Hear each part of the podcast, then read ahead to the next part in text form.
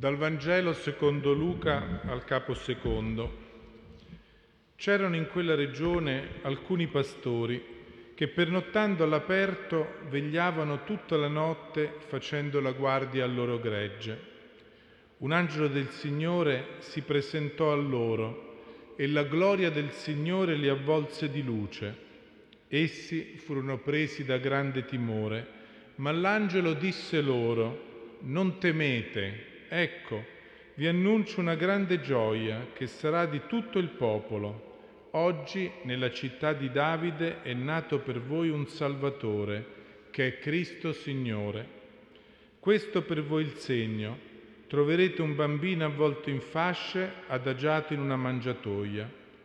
E subito apparve con l'angelo una moltitudine dell'esercito celeste che lodava Dio e diceva, Gloria a Dio nel più alto dei cieli e sulla terra pace agli uomini che Egli ama.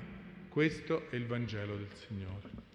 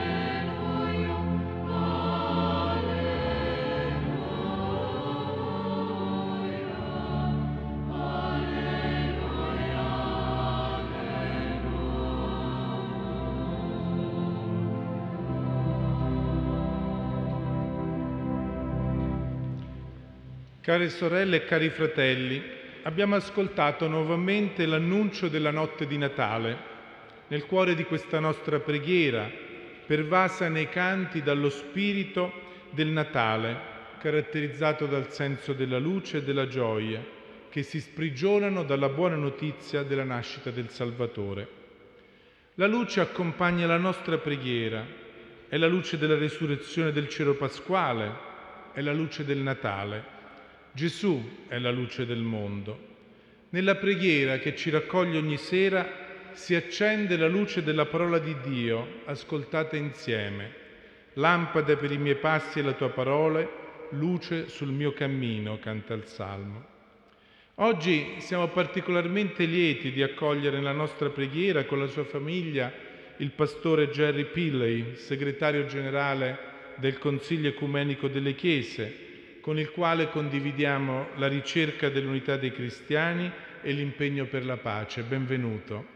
Siamo anche contenti di salutare un gruppo di giovani scout da Ascoli Piceno che ha condiviso con noi oggi il servizio ai poveri e partecipa alla nostra preghiera. La nascita di Gesù avviene di notte. Nel buio della notte i pastori ascoltano l'annuncio del, dell'angelo. La storia non è solo notte, ma la notte, le tenebre sono spesso la condizione in cui si ritrovano i popoli, le donne e gli uomini. È la condizione generata dal male, cioè dalla divisione che genera odio. Un odio, tanto odio, che circola nelle vene della società. Lo osserviamo con sgomento in molti atti di violenza folle e omicidia, come recentemente a Praga, o nella infernale macchina di morte della guerra, o in quell'abito che veste non pochi pensieri, non poche parole e poi non pochi atti diretti contro chi è diverso, chi è debole, chi è povero, insomma contro gli altri. È la notte di angoscia e di terrore nelle case nei rifugi di chi è esposto ai bombardamenti in Ucraina, a Gaza, a Khartoum, in Sudan e in tutti gli altri luoghi di questo mondo dove si combattono le guerre. È la notte di chi è chiuso nelle tante prigioni di questo mondo, è la notte gelida di chi senza tetto vive per strada, è la notte lunga di chi è malato, è la notte senza speranza di tanti anziani abbandonati alla solitudine negli istituti. In questa notte è risuonato e continua a risuonare l'annuncio dell'angelo, del messaggero di Dio, dell'annunciatore della sua parola, attraverso il quale la gloria del Signore cioè la presenza di Dio che si faceva vicino loro, avvolse di luce i pastori. Lo cantiamo, lo cantiamo con le parole del profeta Isaia. Il popolo che camminava nelle tenebre ha visto una grande luce, su coloro che abitavano in terra tenebrosa una luce rifulse.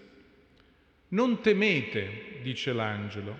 L'annuncio del Vangelo di Natale libera dalla paura paura della notte della storia, ma anche paura di ciò che è inatteso, paura dell'impossibile che sembra strappare dall'ordinarietà della propria vita. E poi l'angelo continua, vi annuncio una grande gioia che sarà di tutto il popolo, una gioia nella notte del mondo. Il Vangelo non cancella la notte, ma accende una luce e comunica una gioia che in modo paradossale viene vissuta anche e proprio nelle tenebre della storia. Non è l'euforia superficiale di un momento di allegria, ma la gioia dei cristiani che convive con l'inquietudine della notte.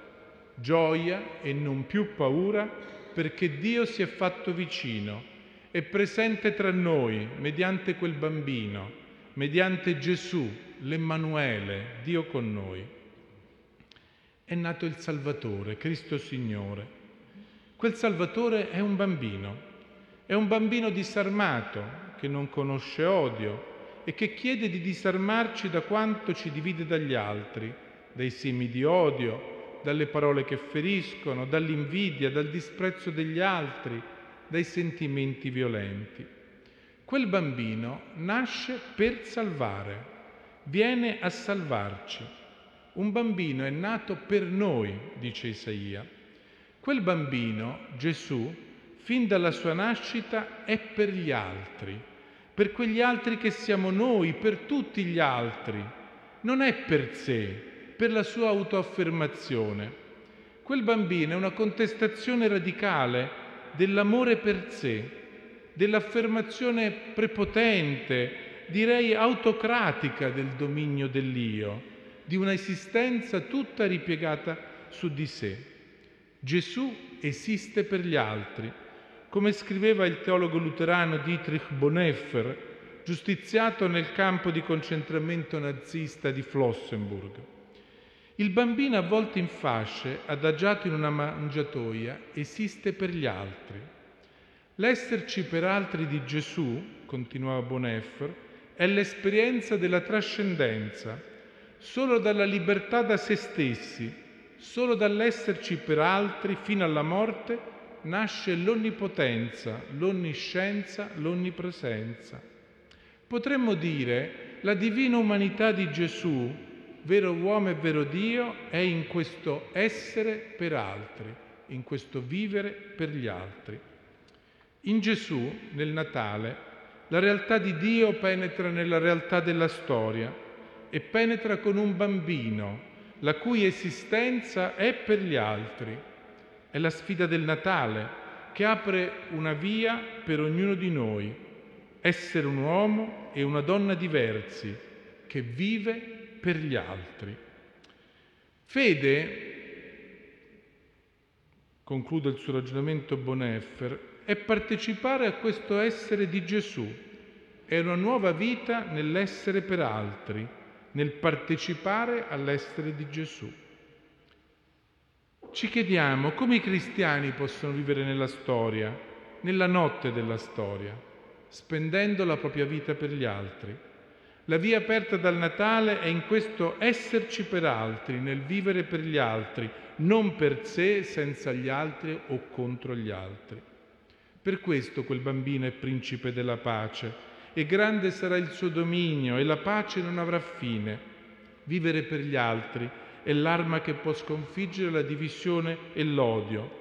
Vivendo per gli altri si costruisce la pace, si rischiara la notte della guerra. Gloria a Dio nel più alto dei cieli e sulla terra pace agli uomini che Egli ama. È la lode del Natale che si fa preghiera incessante di invocazione perché il principe della pace faccia tacere le armi, converta i cuori, doni la pace alle terre martoriate dalla guerra.